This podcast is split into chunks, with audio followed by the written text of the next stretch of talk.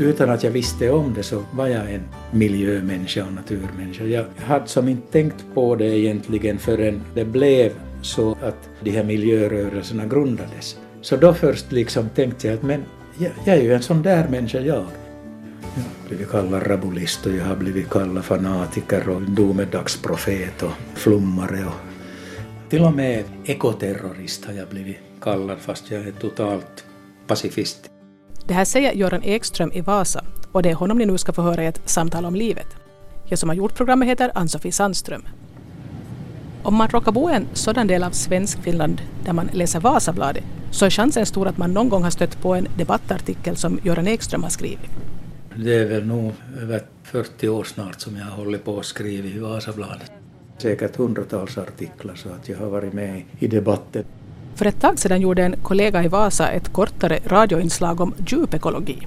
Sen kontaktade hon mig och föreslog att jag skulle göra ett samtal om livet med den person hon hade intervjuat. Och så gav hon mig kontaktuppgifterna till Göran Ekström. Jag blev lite nyfiken på den här mannen som kallar sig djupekolog och miljömänniska. Hur blev han en sådan person? Och vad är hans syn på livet, mänskligheten och det samhälle vi lever i? En sak som är säker, det kommer att gå dåligt. Men hur dåligt det går, så det kan vi ännu styra. Jag tog kontakt med Göran och en måndag i januari besökte jag honom i ett ljusgrönt trähus i Hemstrand i Vasa.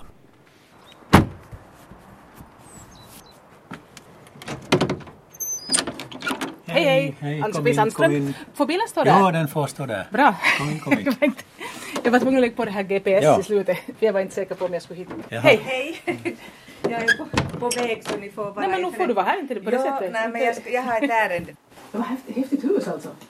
Vi har nog trivdes här. Köpte det var det 1977 och har gjort en sån här restaurering. Under en lång, lång, lång, lång tid. Okej, men ni ska ha det så bra. Japp. Jag ska få för er smälter upp. Vi kan väl vara här. Ja, det går jättebra. Tror du att du dricker kaffe här i något skede? Nu kan jag bra tänka mig att dricka kaffe, Ja. annars skulle jag så svårt på kaffe. Så att... Det låter bra. Så, är det här Hemstrand, eller vad heter den delen av Vasa? Det är Hemstrand. Det har varit en strand precis som... Här då? Ja, här, redan för den här. Så ännu för eh, 60-70 år sedan så var det vatten. Jag har upplevt då tiden när, när det, har, det är en bäck som går där, när den har flödat så mycket så att vattnet har kommit ända, ända hit. Men alltså det är väl nog en hundra år sedan det har varit några båtar här. Ska vi ta kaffe på direkten eller efter en stund? No, hur som helst, nu kan vi ta det kan du tala samtidigt, nu får Ja. vi liksom... Efter att jag hade kontaktat Göran Ekström för att höra mig för var och när vi eventuellt skulle kunna göra en inspelning så fick jag ett mejl där han berättade om de saker han själv var mest intresserad av att prata om. Och där fanns sånt som djupekologi, evolutionen, den samhälleliga utvecklingen och flera andra saker. Och allt det där är ju jätteintressant men jag förklarar att jag vill också prata om honom och hur han har blivit som han har blivit. Men det är klart att jag förstår att han väldigt gärna pratar om sånt som han själv brinner för. Och det är ju inte heller på det sättet jag själv skulle vara helt ointresserad av de här frågorna. Det är ju en sliten fras det här att man kan inte ha oändlig tillväxt i en ändlig värld. Men så enkelt är det. Och hela den här ekonomiska tillväxten bygger på att det måste hela tiden användas mera resurser. Så kollapsen har ju börjat redan för tiotals år sedan, egentligen någon gång 1970-1980. Då, då var väl den första gången som den globala liksom, resursanvändningen överskred jordens förmåga. Varför inser inte folk det här redan? Varför skriker inte folk ut det här? Varför står inte politikerna upp och säger att men gott folk, det går inte det här, det, det är slut, vi måste börja tänka om. Jag är ledsen att säga det här men det går inte. Jag var på ett seminarium som hette Growth in Transition. Har du hört det här uttrycket degrowth? Ja. Alltså att vi, vi borde starta ett system som trappar ner så där balanserat. Så det han- handlar handla om det hela det där seminariet. Det var, det var världens kanske främsta degrowth-förespråkare och tänkare som var med där, bland annat en Tim Jackson från England. Och han är nationalekonom, eller ekonom, jag ska inte säga exakt inriktningen inom ekonomin, men i alla fall ekonom är han. Och han sa att vårt samhälle bygger på en sån princip att vi köper saker som vi inte behöver med pengar som vi inte har för att göra intryck som inte består på människor som inte vi bryr oss om. Det är det som liksom snurrar runt det här ekorrhjulet.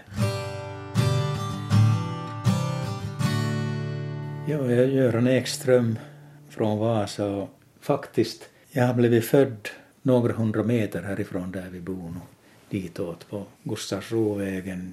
Och när vi köpte det här huset så tänkte jag inte så mycket på det egentligen då för att när vi flyttade från Hemstrand då när jag var barn så flyttade vi till Vörostan och bodde där ända tills jag var sju år. Och sen efter det så flyttade vi till Vapenbrödrabyn och föräldrarna byggde hus i Vapenbrödrabyn där jag då tillbringade resten av barndomen och ungdomen då ända, ända tills jag flyttade ihop med min blivande hustru då till, till stan i ett, i ett hus. Här har vi bott sedan 1977, men det var det som jag skulle komma till att då när vi hittade det här huset och tyckte om det och köpte det så tänkte jag inte så mycket på det. Då inte att det är så nära det ställe där jag, där jag är född. Men det var en gång som jag började tänka på det då att jag bor nog här några hundra meter därifrån jag är född. Några hundra meter åt det där hållet så där finns åldringshem. Några hundra meter ditåt så finns gravgården. Så att där har jag mitt liv. Alltså, det är inte riktigt stora cirklar som jag har gjort. Det har rört sig på några hundra meter. Vilket år är du född? 1947. Så du är liksom efterkrigsbarn? Liksom att... Ja, det förstod man ju inte då inte att, att kriget var så nära. För att i vår familj så det pratades inte om, om det där kriget. Hade din pappa varit i kriget? Ja, han hade en ryggskada så att han var inte i fronten. Han var nog han var på hemmafronten som det heter. Men i alla fall så, det var så nära till. Det var svårt att förstå att det var så nära till då det är nog först efteråt som man har fått perspektiv på det. Alltså, sen när man blev vuxen att, att det var så nära det där kriget. Det var bara några år liksom? Det var bara några år. Så att jag hör till den där så kallade stora generationen som nu äter upp pengarna för, för de yngre. Jag frågade Göran Ekström vad han själv skulle säga att han är. Jag är nog pensionär och sedan i och med att jag nu skriver mycket så författare vill jag inte kalla mig fast jag har fått ut en bok och varit med i några men författare vill jag inte kalla mig men skribent kanske låter sådär. Sen miljömänniska, djupekolog. Göran har varit pensionär i fyra år, så vad gör han på dagarna? En stor del av tiden går ju till, till vardagliga sysslor vedeldning som är huvudsakliga värmesystemet här i huset. Så att såga ved och klyva ved och elda. Och sen trädgården, fast det är nog min fru som är trädgårdsmästaren här, att jag är mera sån här som sköter om den här, ska vi kalla det, infrastrukturen, bevattningssystemen. Och jag har visst en del ansvar, potatisland och äppelträden och bärbuskar och sånt som, som är på mig, men det där själva trädgårdsodlingen så det är nog min frus huvudsysselsättning på somrarna. Men jag håller sen på med, det finns ju mycket med ett gammalt hus, alltid är det någonting som, som ska fixas och, och lagas. Och, och sen bärplockning och jag fiskar också både vintrar och somrar. Och sen, det tar nog ganska mycket tid den här föreningsverksamheten för mig. Så att jag är med i flera miljöföreningar, Vasa miljöförening och den här djupekologiska föreningen och också en tidning som heter Elonke här. Jag är med i. Och skriver en hel del i tidningen och i Vasabladet skriver jag ju skrivit mycket. Jag frågade Göran ifall han hade tid att vara lika aktiv i alla föreningar och sånt då när han ännu var i arbetslivet. Jo, det hann jag nog. Det var nog ända från slutet av 70-talet som jag började engagera mig i miljön och, och, och samhället och gick med i föreningar. Så att jag, jag var nog hela min tid som jag jobbade så var jag, var jag med i, i de här föreningarna. Tog det mycket tid det då? Det tog nog mycket tid men det är väl så i alla fall att, och det gör det fortfarande. Ja, men, men nu har du ju inte något jobb, då får du ägna hela din tid åt Nej, jag har nog många gånger undrat på att i herrans namn har man hunnit med allt. Med tre små barn då ännu och husrenoveringen och arbete och, åtta timmars arbetsdag som det var då i, i början och föreningsverksamheten. Jag har nog många gånger undrat hur har man hunnit med allt? Men nu är det väl så att när man är yngre så, för det första så är den där stresstoleransen är, är högre. Jag märker med mig själv att den blir bara lägre ju äldre jag blir. Så jag vill helst ha bara en sak i gången som jag sysslar med nu. Men jag har många gånger undrat hur har man hunnit? Men det är kanske just att man hinner och orkar mer när man är yngre, för, jag menar, för 30 år sedan var du yngre och då... Ja, och man funderar inte så mycket på det. Man Man, bara, det. man bara liksom, man bara går på. Mm. Det blir nog annorlunda. Åtminstone har det blivit för mig annorlunda blivit äldre. Att man funderar mera på vad man gör och, än förut. Det var bara liksom tjong rakt på bara och sen gjorde man det man gjorde. Nu, nu blir det nog ett, det blir mera, mera sån här begrundas och ältas hit och dit och ska man göra si och ska man göra så. Allt räcker längre. Men jag, jag, jag tror inte att det är negativt. Jag tror att det nog hör till det där att det kommer den här, det kommer mera och mera av det här eftertänksamheten. Förutom att man då blir helt liksom fysiskt också långsammare, att inte man så rapp i vändningarna som 67-åring som, som man var när man var 27 inte.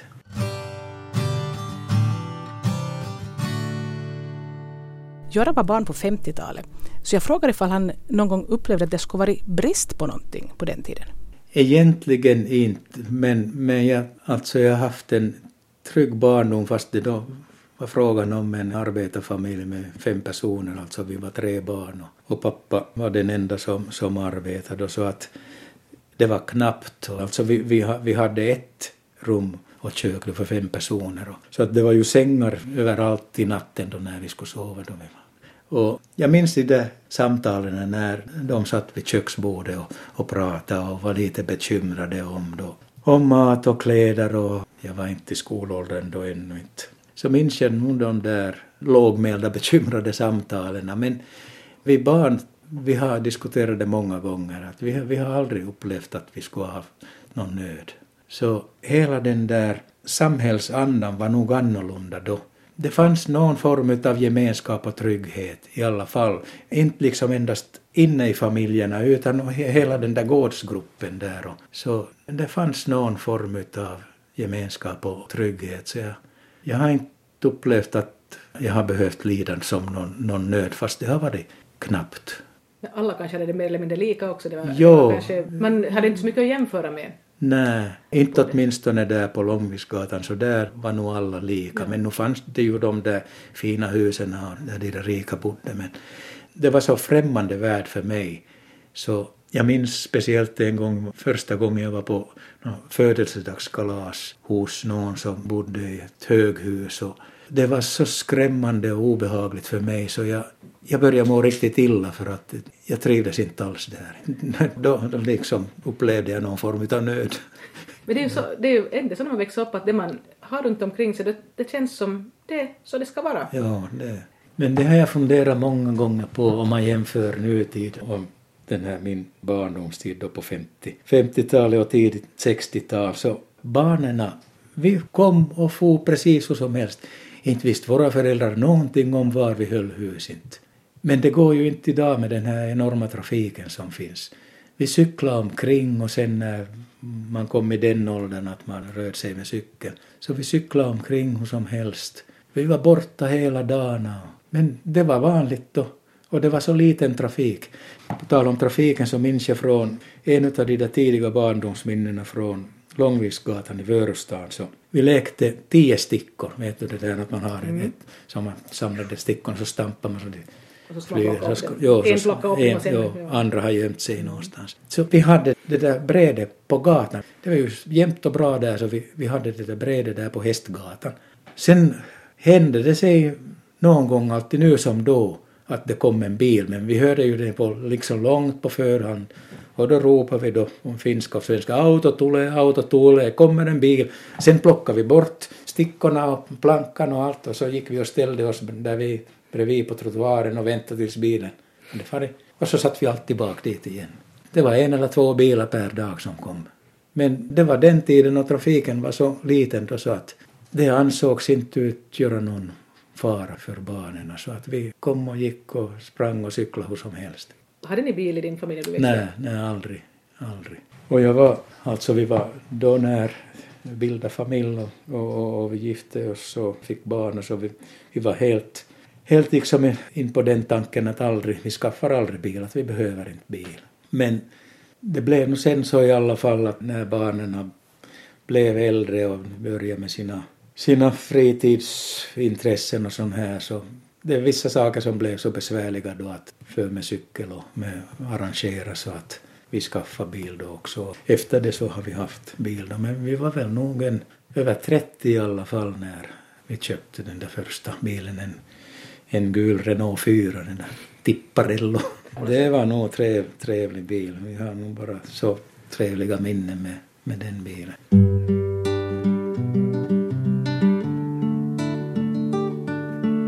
Tror nog det har kommit ganska sent för mig att jag har börjat tänka på vad jag ska bli när jag blir stor. Så att det gick nog mer eller mindre automatiskt. Min pappa var elmontör, elektrisk montör mm. som det kallades. Mm.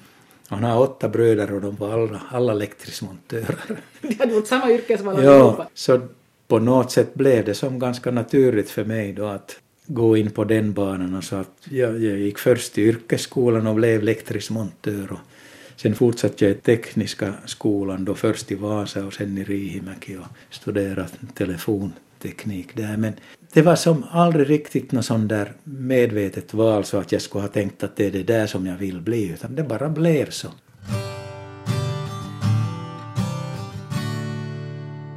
Du växte upp i en helt sån här nog stadsmiljö. Jag tänkte att ja, ditt ja, intresse ja, för natur och alltså ja. skulle komma ifrån att du skulle ha vuxit upp någonstans i skogen och blivit van med att ha naturen inpå. Nej, det är nog Hemstrand och Vörostan och sen Vapenbrödrabyn där jag är. Så det är ju nog liksom inte landet ja, Nej, men vi var alltid, mina båda föräldrar är från Jeppo-trakten, så att vi var dit alla somrar och deltog i höbärgningen där. Och där var nog mina första sån här djupare kontakter med skogen och för min pappa han var nog en sån så han, han gick alltid ut på kvällarna sen och han gick ut och vandrade i skogen. Det fanns som där, de där kärrvägarna, hästvägarna där då som gick via skogsägor och mellan åkrarna och sånt där som han ville promenera på alltid på kvällarna och vackra söndagar. Jag tror att därifrån kommer nog, om inte då finns i generna kanske, på något sätt så har det känts som naturligt att, att röra sig i skog och mark. Och där i Vapenbrödrabyn där jag då, jag fyllde 20 år när vi flyttade dit. Och där var bara finskspråkiga kamrater som jag hade då. Men där fanns en del sådana här småskogar där som obebyggda tomter och lite större områden och som vi kallade till pikkumetsä då. Och där levde ju vi hela somrarna. Vi klättrade i träden och byggde kojor och vi var indianer och så det blev som en del nog av mitt liv och mitt intresse det där med de där små skogarna. Och det har hållit i sig och blivit egentligen bara tydligare ju äldre jag blev. Så jag har, jag har aldrig kommit liksom bort från den där åldern att man klättrar i träd och, och tror sig vara indian och, och vad man nu har trott sig vara. Jag har aldrig växt ur den åldern. Jag tycker fortfarande om att klättra i träd.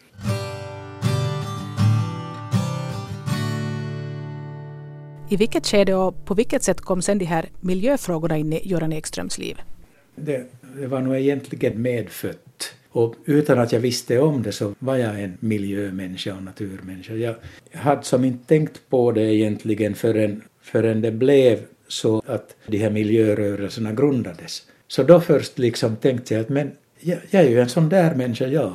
Att jag hade inte som tänkt på det. Jag, det var så naturligt för mig allt med, med den här gemenskapskänslan jag hade för, för skog och träd och djur och, och katter och fåglar och allt.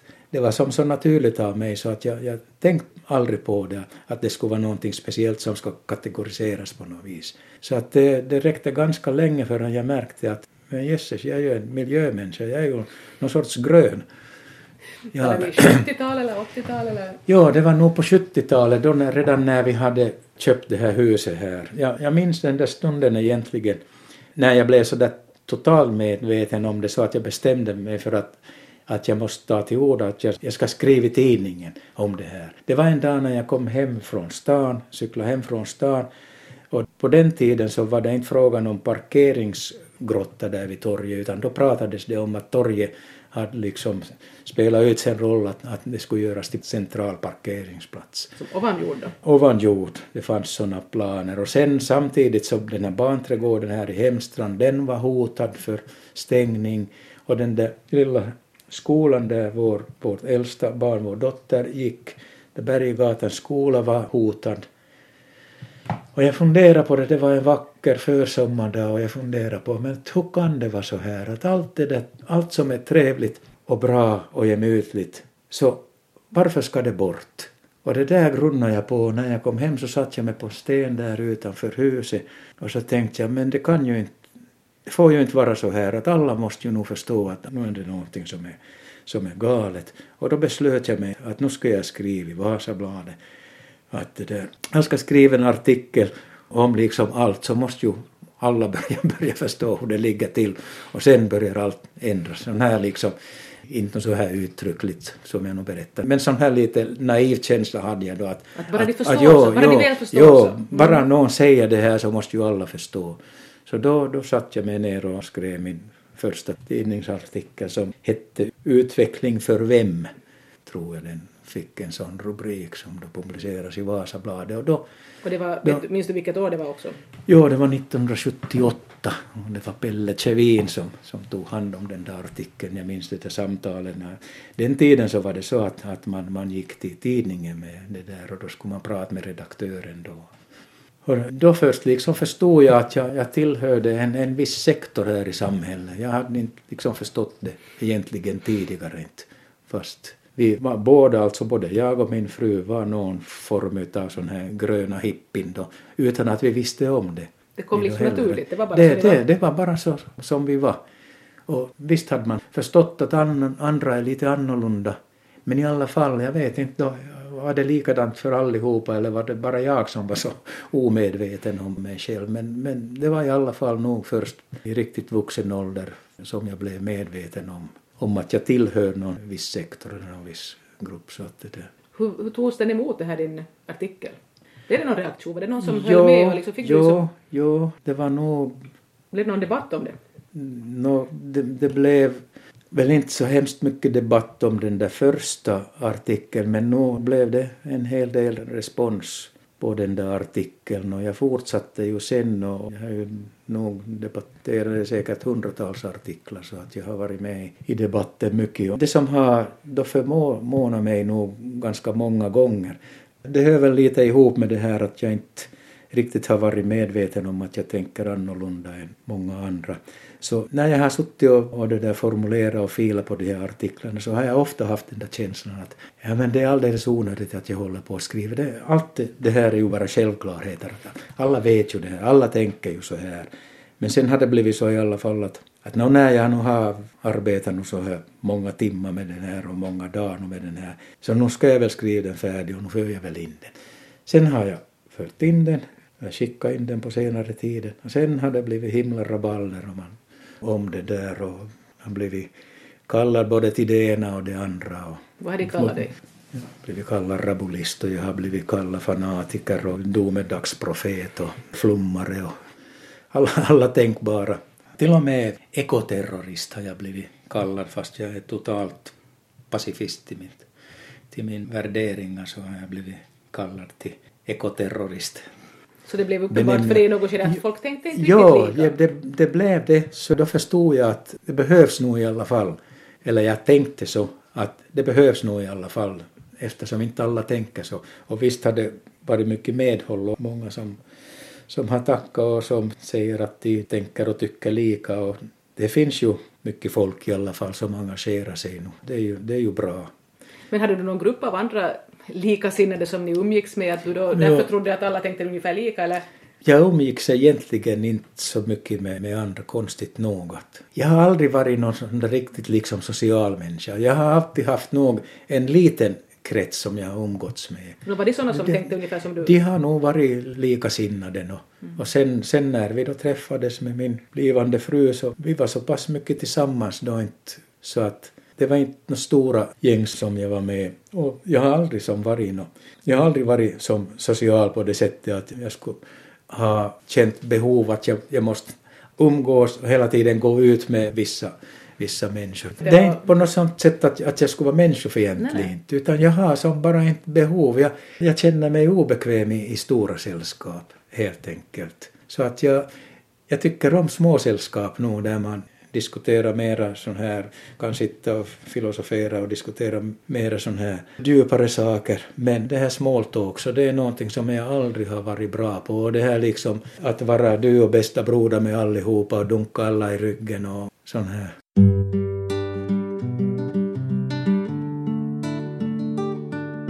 Göran nämnde för en stund sedan att han hade blivit kallad ekoterrorist men att han ju egentligen är pacifist. Så hur tidigt kom det då? Han har bara i armén.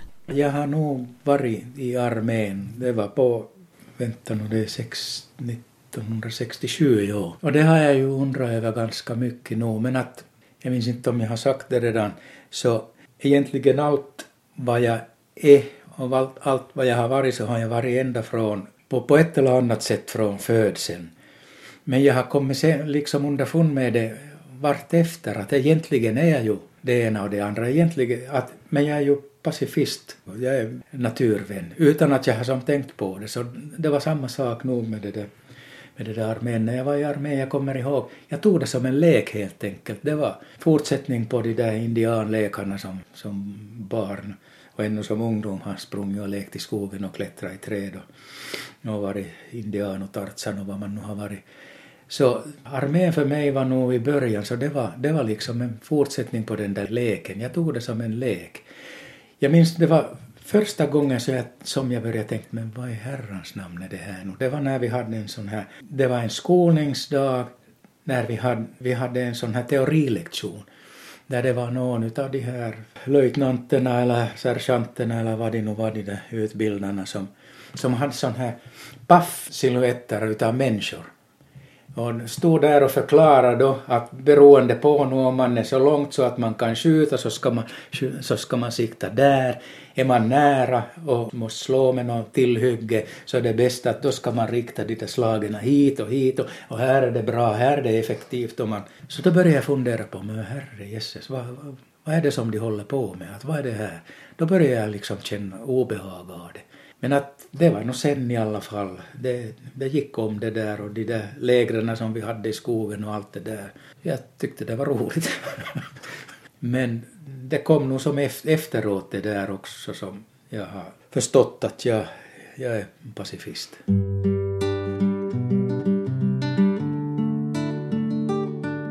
Det har redan nämnts att Göran Ekström är väldigt aktiv i olika miljöföreningar. Så när började han engagera sig på det sättet? Ganska fort nog efter den där första tidningsartikeln så gick jag med i Vasa miljöförening och sen bildades en förening som hette Vasa gröna så jag gick med i dem. Det var en ganska lustig sak egentligen. Det var kritik från en, eller, eller en liten pik tror jag, från Vasabladets en redaktör som kom och gjorde en grej om mig här då när vi alltså bodde här i Hemstrand redan och jag minns inte exakt vad det handlade om men jag minns att det var en bild nog på den där tidningen där jag stod och såg och ved. Så att det handlar om miljöaktivister och miljörörelse. Men jag var inte med i någonting då ännu. Och han frågade någonting av mig sen nog om det här om jag är med i någon förening och jag sa att nej, att jag är nog inte. Och under, under bilden så stod det någonting om, det var nog mitt namn och att jag är någon form av gröntänkare. Men att jag är inte aktivt med i någon miljörörelse, att det får andra sköta om, tycker Göran extra.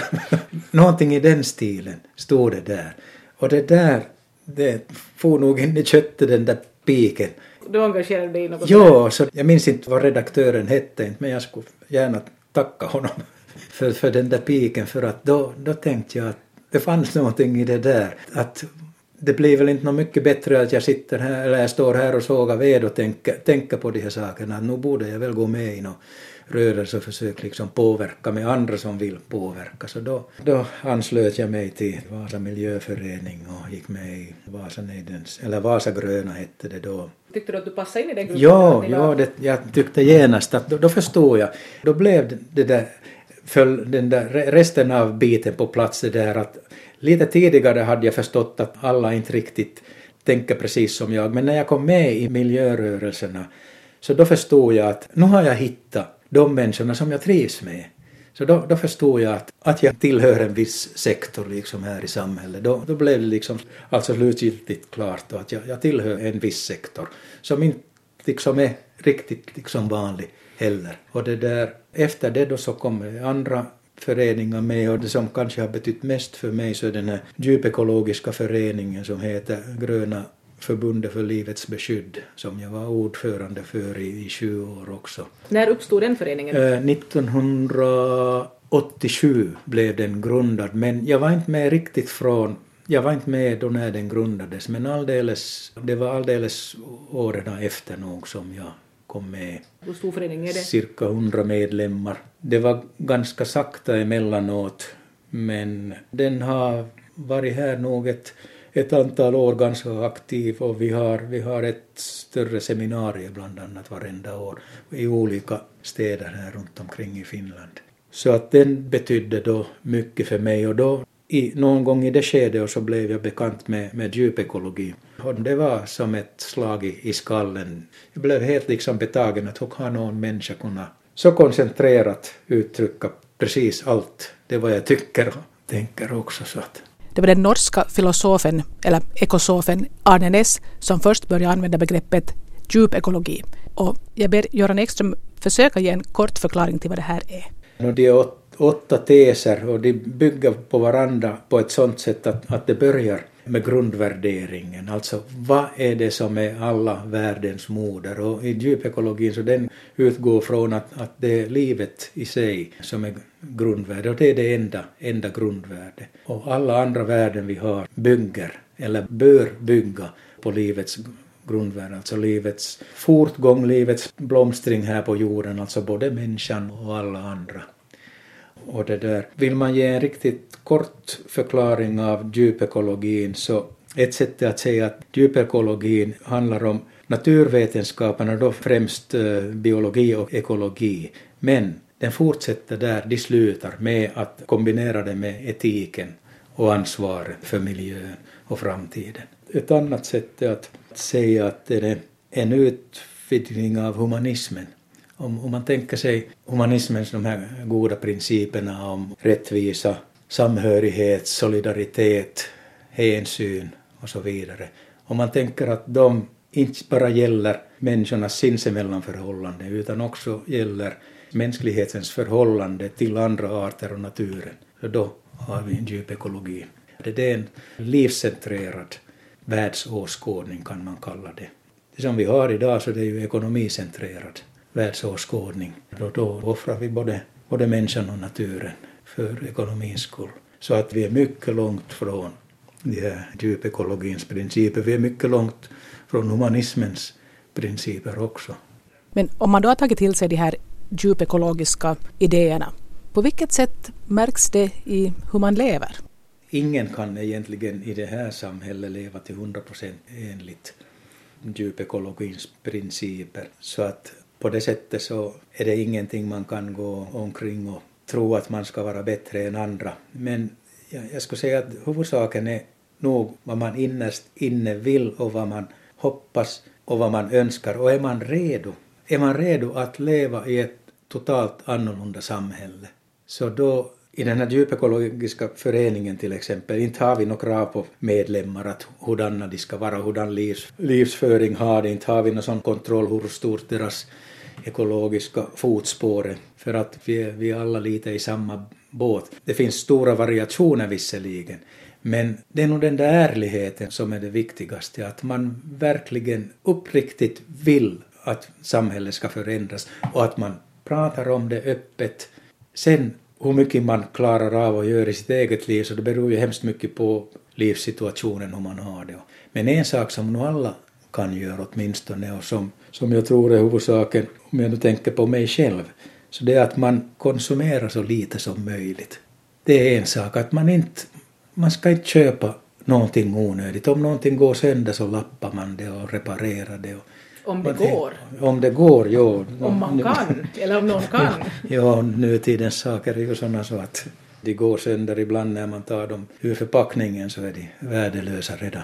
Men jag tänker nog kanske mera på, på möbler och stolar och cyklar och kläder och sånt som man kan.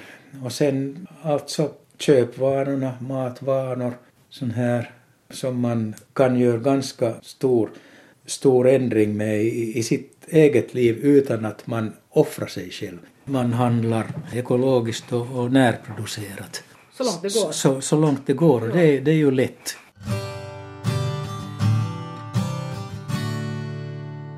Har de här idéerna fortsatt hos barnen? Det har det nog gjort skulle jag säga.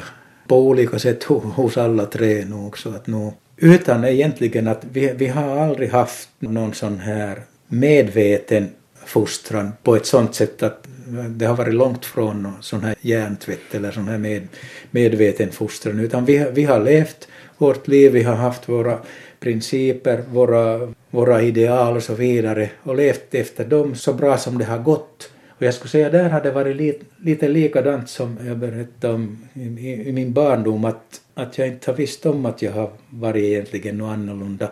Inte har vi tänkt på det så mycket från första början heller när vi då fick våra barn.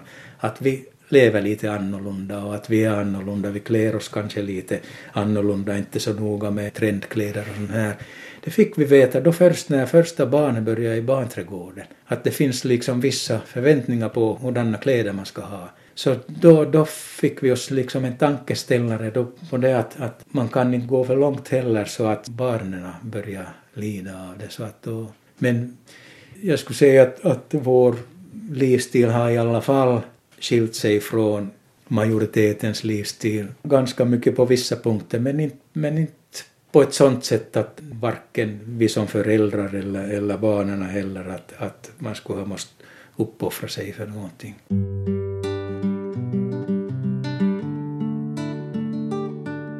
Göran nämnde här tidigare att om man ska leva enligt djupekologins principer så ska man konsumera så lite som möjligt. Och åtminstone i det avseendet lever han själv som han lär. Jag, jag lider av det. Jag, av att när jag måste gå till butiken eller speciellt liksom klädköpen då. Nå från loppis, därifrån känner jag mig ganska bekväm att köpa från loppis så att nästan allt vad jag har på mig och det gäller hela familjen, barnen och allihopa något, sån här loppisgäng. Men jag får riktigt så när jag börjar kallsvettas om jag går in i en butik med, med nya kläder. Alltså jag blir, jag blir alldeles desperat. Jag kan inte välja, jag blir osäker, jag om jag köper någonting nytt, när jag kommer hem så ångrar, mig, ångrar jag mig. Jag blir alldeles kallsvettig. Jag för tillbaka. Det är för stort, det är för litet, det, det, det är fel, jag, jag kan inte ha det här. Så det är en mardröm för mig att gå in i en butik och köpa någonting, någonting nytt. Men man borde ju vara så i det här samhället, man borde vara en god konsument. Ja, det är ju det vad politikerna ropar, konsumera, konsumera.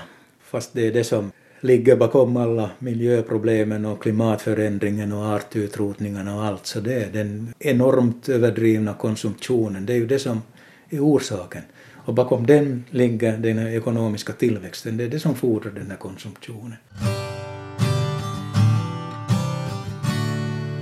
Göran Ekström tycker alltså inte om att shoppa, men däremot är han en stor vän av självhushållning och självförsörjning. Det här med, med självförsörjning och självhushållning, så det, det är absolut det, det är en av de där trevliga sakerna som vi sysslar med och just den här tanken på att om allt omkring en kollapsar, hur gör man då?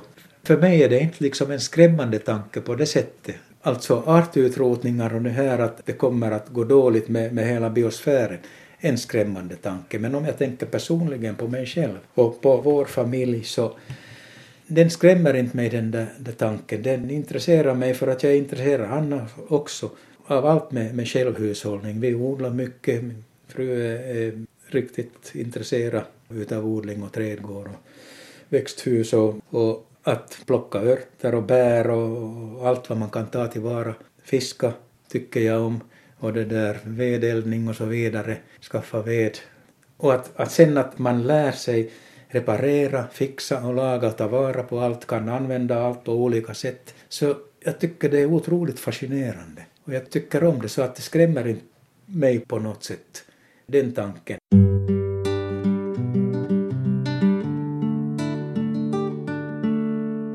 Det är alldeles tydligt vartåt det bär. Och egentligen så är det så att om, om man tar det där ordet realist så som det används idag så borde man inte vara realist för att dagens realism så det leder alldeles rakt mot det där undergången mot, mot en ekologisk total katastrof. Så att man borde vara idealist och utopist för att endast en utopi kan rädda världen idag då om man, om man tänker som så att, att det enda realistiska är att tjäna marknadsekonomin. Så då måste vi slopa realismen och bli utopister. För några år sedan kom Göran Ekström ut med en bok på finska. Den heter Utopia pelastaa maailman, alltså Utopin rädda världen. Och nu håller han på med ett annat bokprojekt.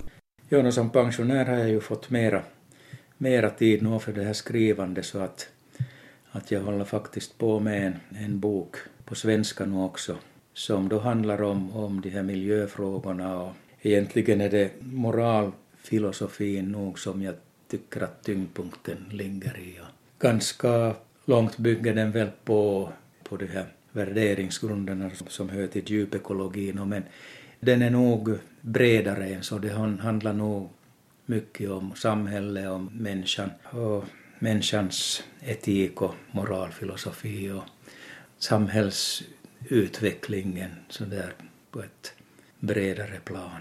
Till vem riktar sig den här boken? Jag brukar tänka ibland på ett sånt sätt att jag går till mig själv. Om jag som försöker tänka så här att, att alla människor är välvilliga, de vill gott, de försöker gott, de tror på det, vad de säger.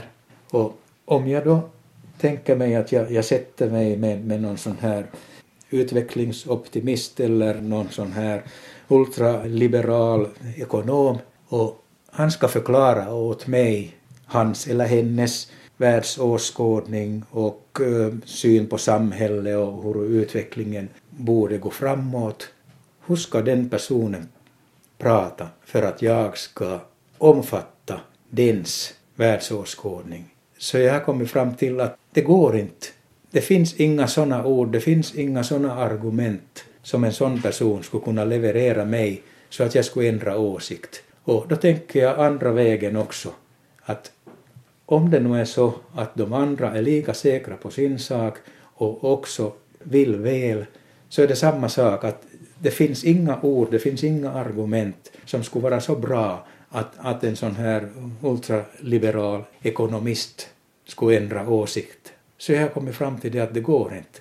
Att de enda som, som, är, som antingen som är helt öppna och inte liksom har sin åsikt riktigt klar ännu, eller de som just fem före, som är just liksom på väg, kanske har två trösklar, att jag kan stiga över den där tröskeln eller över den där tröskeln. Om man just liksom råkar på de människorna i rätta stunden så då kan man påverka. Det är en, frågan om fem procent kanske av människorna som man kan nå. Det, har jag.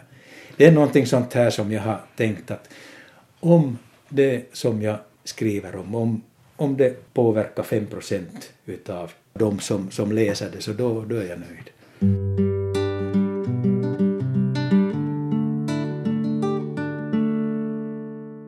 Göran Ekström nämnde här tidigare i programmet att han, när han skulle välja yrke så blev han telefontekniker utan att egentligen välja. Men jag frågade aldrig vad han sen kom att jobba med när han kom ut i arbetslivet. Det hette Vasa Telefon då. När jag började efter att studierna var klara så där har jag ända till min pensionering. Nej, jag var faktiskt ett och ett halvt år på posthotellet. Direkt efter skolan så var jag ett och ett halvt år där men sen blev en tjänst öppen där på, på Vasa Telefon som jag sökte till och där var jag ända, ända tills jag blev pensionerad. Nej, jag var faktiskt, jag var, jag var arbetslös ett halvt år före det. För att det, det gjordes sån där nedskärningar som det nu görs. Det kallas till saneringar. Som det görs och, och jag hade så nära till pensioneringen. Så att det, där, det, det blev som naturligt för mig att jag, jag ville helt enkelt att det passade bra åt mig. Så var det någon yngre som fick stanna kvar istället. Men jag har hunnit prova på det att vara arbetslös och gått och stämpla ett halvår som det heter. Så att... Jag frågade Göran Ekström om han trivdes med sitt yrke. Jag trivdes till en början riktigt bra nog. Den där andan var fortfarande då att man byggde upp Finland efter krigen. Och den andan kändes starkt där och att, att det var någonting viktigt som vi höll på med, att nu bygger vi upp Finland. Och sen, men sen ändrade lite det, det där med det nationella var kanske inte så framträdande. Sen blev den där känslan så att, att vi jobbar för staden, alltså att vi arbetar för att vi ska få bra telefonförbindelser i staden. Det var liksom vår viktiga uppgift. Sen blev det ännu en förändring och då gällde det liksom bolaget. Att jo, vi här i bolaget, vi ska hålla ihop och det är viktigt. Vi ska sköta om bolaget, vi ska alla bidra till att bolaget går bra. Sen den där sista tiden så fanns det ingen annan, inga andra mål något mera än, än det var den där ekonomiska vinsten och det var aktieägarnas dividend som vi jobbade för. Och det, var, det var det som satte de där gränserna och det var det som dikterade då när jag lämnade arbetslivet att då skulle så och så många bort för att de hade räknat ut att dividenderna ska bli så och så mycket och det betyder så och så många löner måste bort. Så det var en sån här ganska enkel räkneoperation som de hade gjort när de konstaterade att 90 ska bort. Men i det skedet var Göran själv helt villig att lämna arbetslivet? Det var riktigt okej okay för min del. Det var, det var verkligen okej okay för att det där jag trivdes med mitt arbete och mina arbetskamrater. Men jag trivdes inte alls med den där andan och det där målet som vi hade för, för det här arbetet och mera. Det var, det var helt främmande för mig, så jag hade nog så där andligen varit på andra plan redan, kanske de, de sista tio åren egentligen nog så var, så var mina intressen helt, helt på andra, andra plan.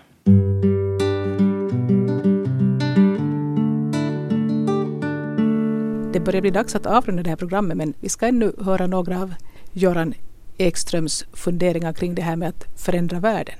Ingen kan göra allt, men alla kan göra någonting. Vi kan vara med och medverka till att det går åt ett bättre håll eller till att det går åt ett sämre håll. Och då tror jag att man mår själv också bättre om man väljer liksom den biten att man vill medverka det lilla man kan så att det går åt, åt det där bättre hållet. Och jag tror också att man, man, man, man mår bättre själv då. Jag tror människan i alla fall innerst inne är mera god än ond. Och det här samhället som vi har idag så tvingar egentligen människan att, att arbeta mot sin inre natur för den tvingar människan att vara mera egoistisk och hänsynslös och girig än vad hon vill vara, än vad hon är. Så att jag tror att, att vi mår illa också därför att, att det här samhället tvingar oss att, att vara mindre goda än vad vi är. Du har hört ett samtal om livet med Göran Ekström i Vasa. Och jag som gjorde programmet heter Ann-Sofie Sandström.